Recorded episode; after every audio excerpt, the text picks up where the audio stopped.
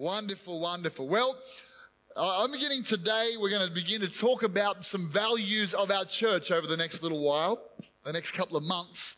Uh, as really, I believe we're in a what I would call a couple of months of shifting into the power zone, not just into Power Road, but I just have this real sense in God that the next couple of months our church is, is shifting into a new zone uh, as, a, as a church. And so I want us to put our vision up here, uh, just to be really clear. This is the vision of our church to build a church where Jesus is glorified and lives are transformed, where we, where Jesus is glorified by our lives, by our words, by our worship, uh, by us leading in every area and every sphere of society that Jesus is glorified and lives are transformed. Lives like Tyler from the moment of salvation out of darkness into light transformation, but not just stopping then, transformation into every good thing that God's got for us. So that there's a, all of us, and I'm in the same, but we're in a continual journey of being transformed to be like Christ, in a continual journey of being changed so that we can fulfill God's purpose for our life. Turn to your neighbor and say, I love you, but you need to change. Turn to the other neighbor on the other side and say, You're in the right place for transformation. Fantastic. All right, all right. All right, some, some of you wives, that was your moment right there. That was, you're like, yes, I've been wanting to say this for weeks, and today I got to say it. All right, so we're going to look at the values of our church. We have about a dozen values that come up on the screen at different points. And today I want to talk about this value about being a praying church. Our church is a praying church. We take spiritual territory through front footed, faith filled prayer. So I'd like you to just say this together afterwards with me. I'll count to three. And we're going to say it as if we are mighty prayer warriors, okay? All right, one, two, three. Our church is a praying church. We take spiritual territory through front footed, faith filled prayer. All right, that's us. We're people of prayer, people of faith. We lean in and we pray with, with, a, with an aggression that takes ground takes ground. As a young boy who, uh, who was wanting a new bike, and his mum walked in on him in the middle of it and overheard his prayer at night, and he's, he's on his knees beside his bed praying, God, if you give me a new bike, I'll be good for one week.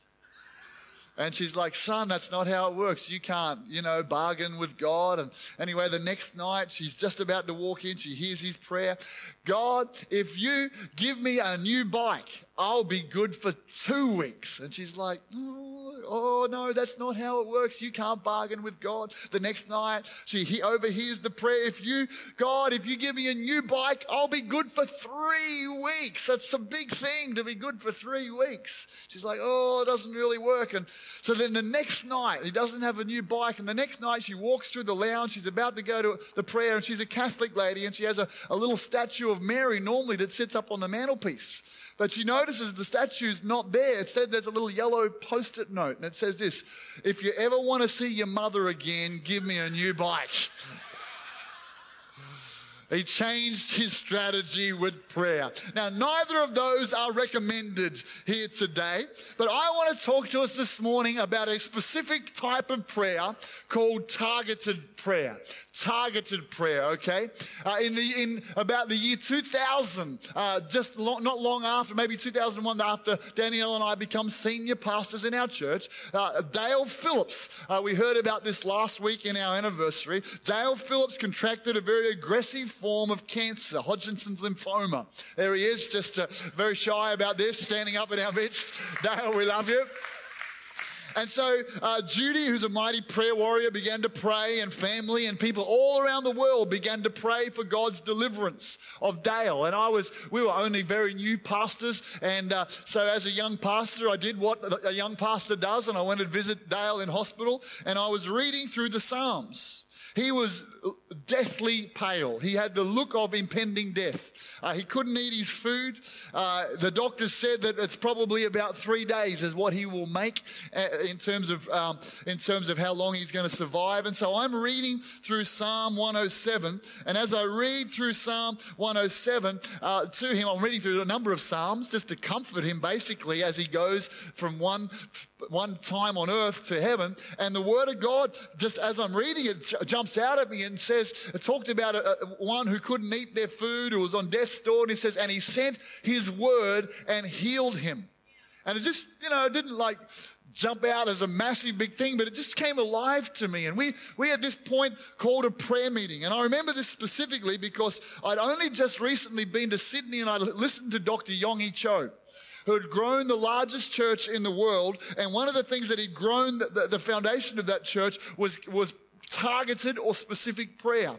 And he told us that specific prayer is when we come to God with a request and a need or something specific, and we don't um, pray flowery prayers. He called it. I remember it right. Not big flowery prayers. It's not the it's not the actual words that mean so much. But if we're specific, if we're passionate, then God will answer those. And he told a number of stories. One of which is when he just prayed for a few hours. God, give me a new kidney. God, heal my kidney. God, give me a new kidney. And he's prayed like that that phrase over and over from his spirit and how God actually gave him a brand new, uh, a brand new kidney.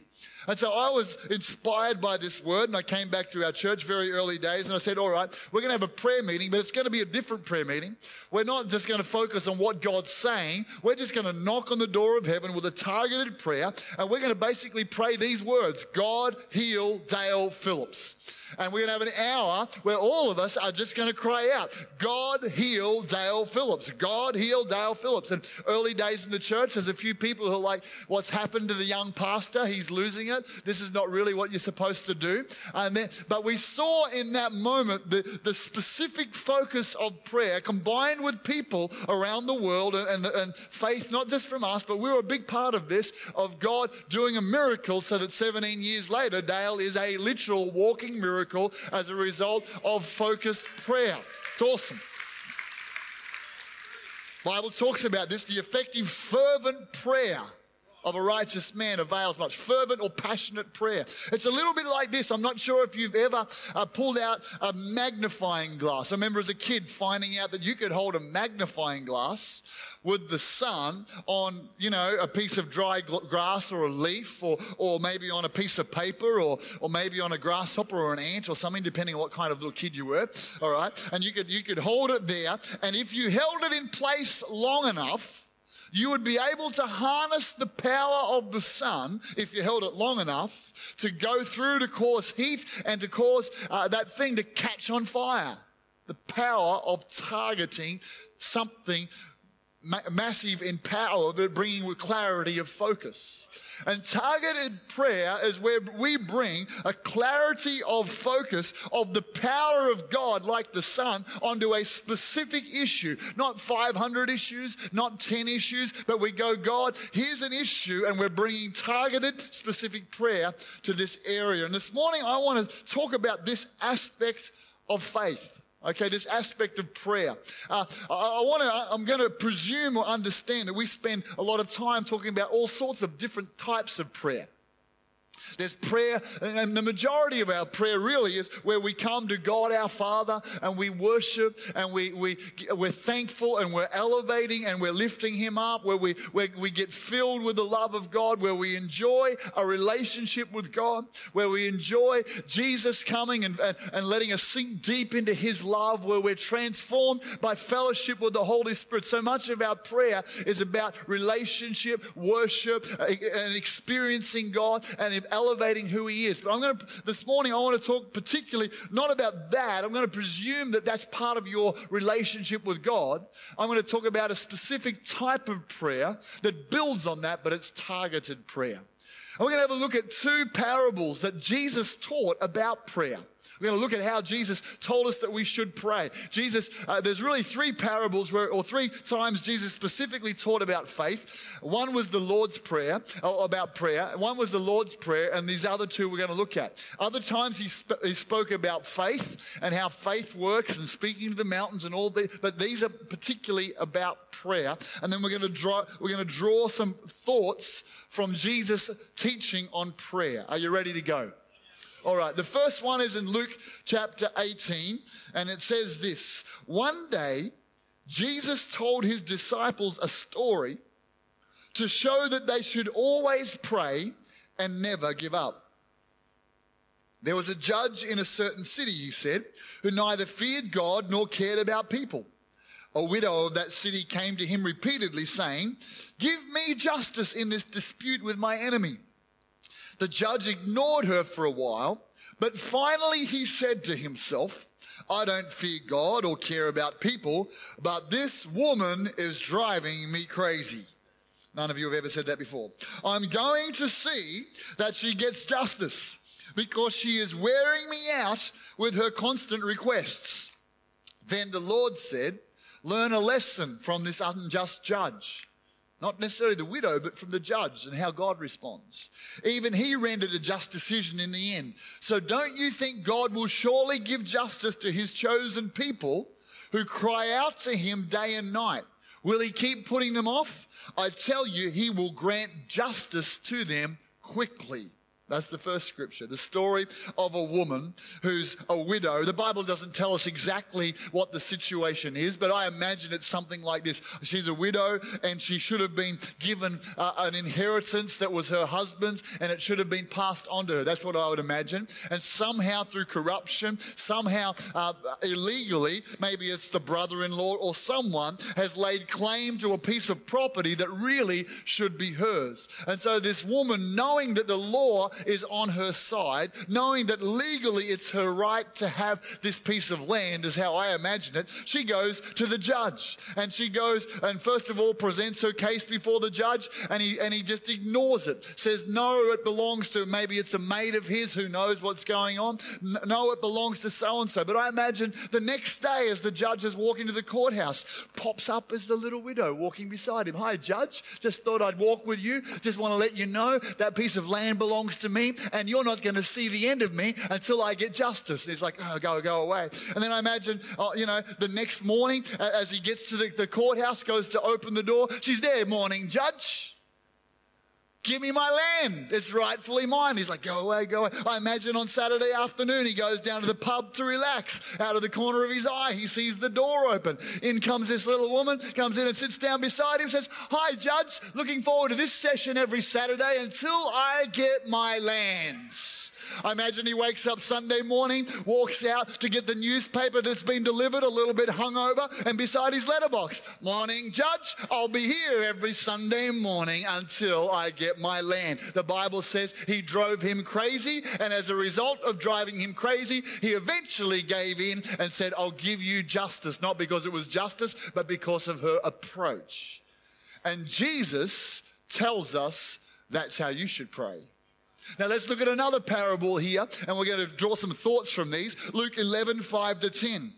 Then, teaching them more about prayer, he used this story. Suppose you went to a friend's house at midnight, wanting to borrow three loaves of bread.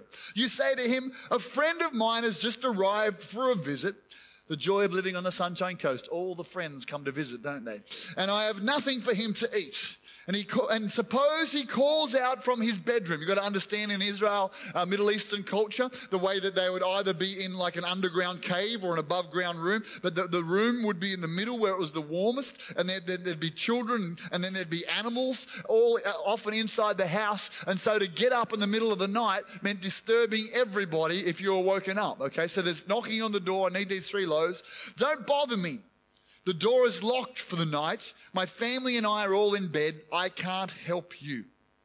But I tell you this though he won't do it for friendship's sake, if you keep knocking long enough, he'll get up and give you whatever you need because of your shameless persistence.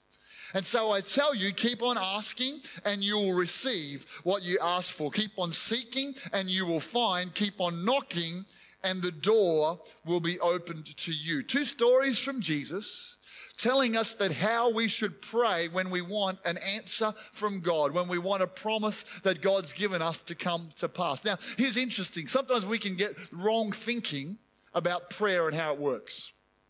Sometimes we can get this kind of idea that because God's our, our Father and because we have relationship with Him, purely based on our relationship, God will see our need and He'll answer our need because of our friendship. We can get that thinking. But this verse tells us, it gives us an idea, although He won't do it for friendship's sake, it's not the relationship that's going to get the neighbor answering, it's the persistent knocking on the door. There are certain prayers for you and I that God is not going to answer just because He's our Father and just because He sees the need. If God answered because He saw our need, then we wouldn't have any needs. But it's not need that moves God, it's faith, and faith is expressed through a shameless persistence of knocking on the door. Uh, sometimes people can go, well, well, it's, yep, God meets need, or, or sometimes we, we can almost think we're too religious. Like a religious thought can be, well, God's got, he's so busy, he's got all these other things on, they're more important. I won't bother him with my needs. But that's like the older brother in the parable of the prodigal son who said, Father, why are you killing the fatted calf for my brother who was rebellious? And, and the Lord said, Well, you've always been with me. You could have anything you wanted. You just needed to ask. Another place in the Bible that says, You have not because you ask not. So God's, God's not, He's not worried, uh, you know, about meeting the needs that you've got if you bring it before Him. He's just looking for faith. And faith is expressed like this. Faith pleases God, Hebrews tells us. And, and faith believes that God is a rewarder of those who diligently seek Him. Diligently seek Him. So I want, to, I want us to draw a few thoughts from these stories about how we should pray. And I understand this might mess with your thinking about prayer and God. And that's the whole point, isn't it, this morning? Because that's what Jesus came to do. To mess with our thinking. Here's the first thing I want us to understand. First thing is this that when we bring targeted prayer to God, remember I'm talking targeted prayer as one type of prayer one mode of prayer, okay? Um, one, one style of prayer. Targeted prayer is about doing business with God doing business with God. It's not, it's not relationship, it's not worship, but it's essentially where I come into the courtrooms of heaven and God's on the throne of heaven and I come before God and He says, Now you can come and make your request because you're righteous in Christ. So I walk through that door. Yep, I'm righteous in Christ. And so that's where the fervent prayer of the righteous man, that's me now because Jesus has made me right, not because of my own good behavior, but Jesus has made me right. And so I come before God and I stand before him. Yes, he's my father, but in this position, he's, he's the judge. Where the Bible says in this case, although the neighbor wouldn't answer because of friendship, he answered because of persistence. There was a difference in the relationship. Even the story that Jesus says of teaching us to pray, he says it's a judge. He doesn't say a son comes to his father and, and asks him to answer his prayer. He says a widow goes to a judge who has the right to say yes or no. And when we come before God in the, in the courtroom of heaven, the Bible says that the devil tries to accuse us in the courtroom of heaven, but Jesus is our intercessor in the courtroom of heaven. He's our advocate. The Holy Spirit prays with us on our behalf. When we stand before God, it's not time for relational prayer, it's time to come before God and do the business of prayer. I, uh, you know, and if you understand this, maybe I, I know uh, someone whose dad was a judge, and their experience was as a father, but then they saw him in the courtroom, and it was different. I had an experience in grade four, five, and six where one of my best mates' dad was the principal of the, of the school I went to. And so I would go to Travis's place, and his dad was a delightful man. We'd kick the football, we'd laugh, I'd see him all relaxed, and then I'd go to primary school. And Mr. Meadows at primary school was not Travis's dad. They were two different people, seemingly to me. There was moments when I got to go and visit Mr. Meadows in his office. And can I tell you, the experience I had was a very different experience in his office to it was at his house. And the reason that that was because when I went to his office, it was the business. He was about the business of being the principal. And can I tell you that part of our relationship with God, it's a beautiful thing. It's a relationship. He's our Father. He wants to bless us. But when you bring your prayer before God, you understand we're coming into the throne room of heaven, and this is about doing the business with God. This is about bringing the request before God. And it's and Jesus said, I want you to be a certain way when you come before your father for specific things. So that's the first thing. Do business with God. The second thing is, is when we come before God, we're here to remind him of his promises. So I'm presuming uh, in, in, targeted prayer that you've got a promise, a prophecy, a rhema word from God. God's spoken to you, and we're bringing that promise to him. Isaiah 62, verse 6 to 7 says this I've posted watchmen on your walls, Jerusalem. When the Bible speaks of Jerusalem in the Old Testament, it's speaking of the church. Day and night, there it is, day and night. God seems to love this day and night thing. Day and night, they keep at it, praying, calling out, reminding God to remember. It would seem to me that God's got a lot on his plate. There's a lot going on around the world. There's a lot of prayers been going on. So it would seem to me that it's possible that God maybe forgets about the promises that He's made. Possible, maybe, or in the back of his mind, or actually he's just waiting for you and I to be to get activated in prayer because he wants to draw something out of us, and he wants us to come into his throne and actually remind him. He wants us as a church to come before him and say, "Hey God, Remember that prophecy from Vicky Simpson a number of years ago where you said you would give us our own land and a, a facility that would have national, uh, national significance. Father, we're just reminding you of that pro- prophecy. I call it a prophecy. It's a cross between a promise and a prophecy. We're reminding you, God, the scriptures that you've given us say that you will go before us and you'll drive out our enemy like a consuming fire and you'll do it quickly. I'm reminding you that's what you said. Lord, you said that about our land, that our land will yield a bountiful harvest. We're trying to sell it for a lot more than we bought it for. And we need our zoning to change so that we can sell it for how much you've told us to. But we're reminding you that you said our land will yield its bountiful harvest. And we come before God with the promise of heaven. We come and say, God, you said travel steadily along the path, and I will honor you by giving you the land. God, we want Power Road. We want to buy that thing, and I'm just reminding you, you said you'd honor us by giving us the land. There's this position where we go, God, I've got the Rhema word, I've got the prophecy, I've got the promise. It's, it's legally mine, but it's not practically mine. So I'm just like that woman with the judge. Morning, Lord. Just reminding you, you gave us a promise. That's how Jesus said that He wants us to pray. And He said that, that God's response to us is not based on the fact that He's given us just because He gave us a promise, just because it's His will. You go, oh, well, if it's the will of God, John, surely it's just going to happen. Surely, surely God's in charge of the whole world. He's sovereign. If it's His will, won't it just happen? Well, why would Jesus have said that when you pray, pray this? Our Father who art in heaven, hallowed be your name. Your kingdom come, your will be done on earth as it is in heaven. Why would he say to pray that? Wouldn't he have said, thank God that all his, that his will's being done? He didn't, he didn't say, thank God that his will's being done. He said, I want you to pray the will of God into planet Earth. So just because God's promised, God wants everybody saved. Is everybody getting saved? No. Therefore, He calls on the church to pray His will into reality. That's our job. So that the standing place we've got is to remind God. This is what you've said. Charles Spurgeon said this.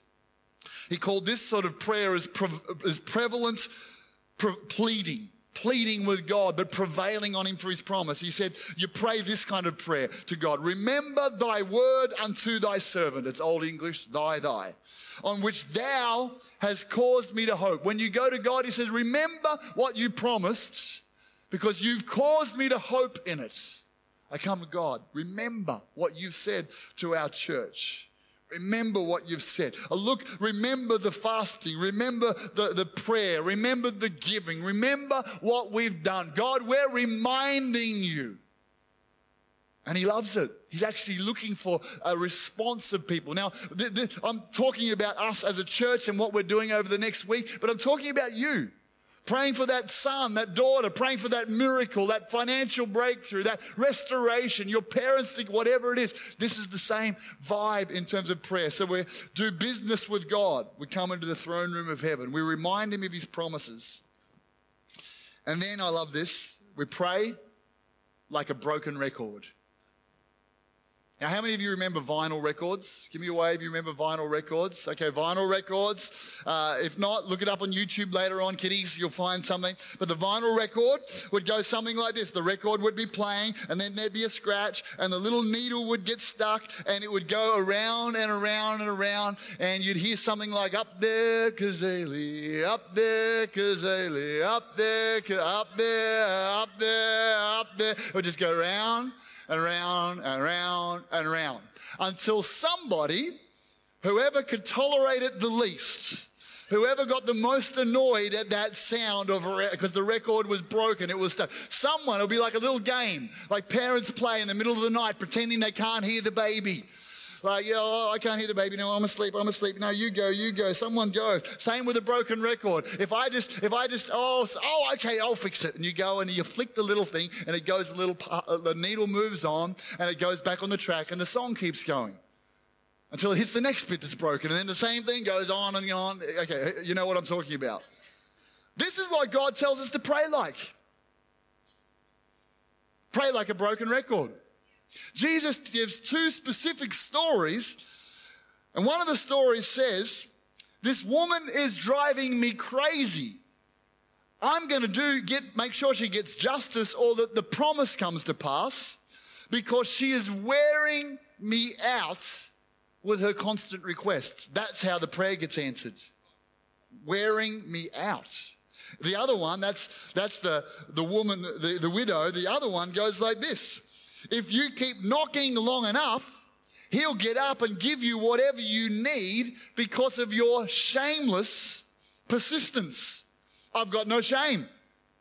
I'm just going to keep asking. Isaiah puts it like this uh, remember, remember, reminding God to remember, you are to give him no peace until he does what he said. Give him no rest. So God's in heaven. It's 12 o'clock at night. He's thinking about North America, solving some of their problems. And that church in Kawana Waters, someone gets up and it's midnight and they go, God, and he goes, Oh, they're just going to give me some lovely worship. And they get up, and first of all, they put the prophecy from Vicky Simpson on. He's like, Oh, I remember that. I said that. And then they put the song Promises on, and it starts to play. And then they start. They just read out scriptures. They said, God, you said to us that you would give us this land. God, you said to us you'd give us our land. You said you'd give us our land. I'm reminding you. And he's like, Oh, wow. That's right. I did say that. And then it's like one o'clock, and he's like, Okay, Canada's got some issues. The next person wakes up. Morning, Lord, just here to tell you, you gave us some promises. You prophesied some things over us, and I'm not going to give you any rest. We're going to shamelessly just knock on the door. We're, not going to even pray flowery prayers that are impressive. We're just going to sit here and say, God, give us our land. God, give us our land. God, give us our land. God, give us our land. God, you promised, give us our land. Sell our land. Let us buy our land. Give us new zoning. Sell sell our land, let us buy our land, give us new zoning. He's like, oh, how long are they going to go on? Two o'clock in the morning.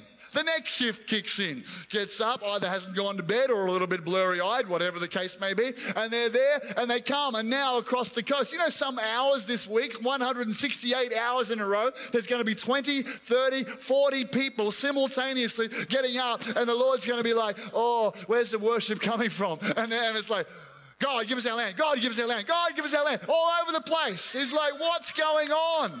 These guys. Uh, now, some of you are thinking I'm being irreligious right now. But this is exactly how Jesus told us to pray. Knock, yell, annoy, bug, harass, broken record. Give us our land, give us our land, give us our land, give us our land, give us our land, give us our land, give us our land, give us our land. Hey Lord, we love you, you're awesome, but give us our land, give us our land, give us our. That's how he says. The devil's like, oh no, they're just, they're to get into the zone that really locks in. They're gonna, they're gonna get there. It's like Elijah, and he, has got the sound of abundance of rain. There's no clouds coming, but he gets his on his knees and he prays and he prays and he prays until it happens. You go, what happens if it doesn't happen after a week? I will go again. And he'll go, these guys are really flipping persistent, aren't they? They're not going to give up. They're not taking no for an answer. They're not letting their circumstances be determined by closed doors. They're barging doors down. They're, they're, harassing me. They know they've got the weight of the law on their side. They know they've got the promises on their side, but they're coming like a broken record. And you know what? Actually, secretly, God's like, oh, but He's like, I really love it when they pray like this. I really love it because it's faith. That's what faith is. Faith is diligently seeking me. They actually believe what I said. They actually believe it was from me. And, I, and Gabriel's there like, oh God, I'm sick of this. Give me my land business. God, Father, can you do what? What? And he's like, Oh no, I love the faith. And the other angels are like, Come on, let's get a whole new song or something going. Can we get some new prayers coming up? Those Kawana waters, see three guys, they're just, they all they're doing is harassing us like a broken record, gets his attention, and eventually he's going to go, All right, you give them that land, give them the zoning they need, get the buyer there, get that thing moving. It's time, oh, we need a bit of a praise party, please. It's time for a praise party. We're like, actually, Lord, we'll give you the praise party when that happens. So, like, now, I know you praise as if it's happened, and that's faith, but I'm talking about targeted prayer, and there's something powerful about locking in this morning. Can I get the band up here today? Like a broken record, baby. Like a broken record. I love this from uh, Spurgeon. We're quoting Charles Spurgeon today. Prayer pulls the rope below, and the great bell rings above in the ears of God. Some scarcely stir the bell, for they pray so weakly. Others give but an occasional pluck at the rope. But he who wins with heaven is the man who grasps the rope boldly and continuously with all his might. God, answer your church. God, respond, respond, respond to us. He loves it when we come passionately. I, I see us in our connect groups throughout the week, taking 10 or 15 minutes and combining together to just go, God, give us our land God, give us our future. Give us what you've promised. I see 168 hours consecutively. I see people who've maybe never prayed for an hour in a row. But this is your first time. And this is what, this is what I see if you're, if you're new to our church, if you're a member of our church. I want you, when we're in our building opening, $10 million facilities, miraculously provided to us by God, I want you to stand in that place as we worship, and I want in your heart to, for you to know I was part of the 24 7 week that, caught, that moved God's hand. I was part, I, I, participated. Maybe I was a brand new Christian. Maybe I'd never prayed before in my life, but I was part of moving heaven. And here's the other part of that the Bible says if you seek first the kingdom of God, what I'm talking about, us getting our land and moving into the future, that's, that's the kingdom of God. If you seek first the kingdom of God, all your things will be added. That means there's a flow down. It's, it's like you're saying, John, should I pray for my own financial breakthrough or should I pray for the church land? Pray for the church land. That's the kingdom of God, and your things will get answered. And then, out of learning how we pray, then apply those principles into your own life going forward on whatever it is you need a miracle for. Does that make sense? Can we close our eyes right now? Father, we thank you this morning that Jesus taught us how to pray. We want to be a reckless, audacious, remind you of your promises kind of people. Lord, I pray that we would always be a church who responds to your promises with faith and persistence. If you're here this morning, you're thinking, you know what, I want to be part of this. I want to pray for at least an hour. I just want you to raise your hand. You're saying, yeah, okay, I'm, I'm going to be part of this prayer week for our church. Just raise your hand up strong if that's you. Fantastic. Lots of people, lots of people. Lord, as we cry out, I pray that you'll answer us. You'll grow our faith. Well, we've got our eyes closed this morning. You're hearing me talk about praying to God for the answers that we need in our life. But the greatest answer we need in our life is not land, it's not a house, it's not finances, it's not even healing.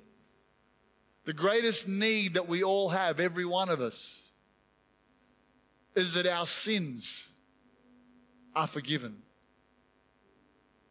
The Bible says that all of us sin and fall short of God's glory. The picture there is like someone firing an arrow.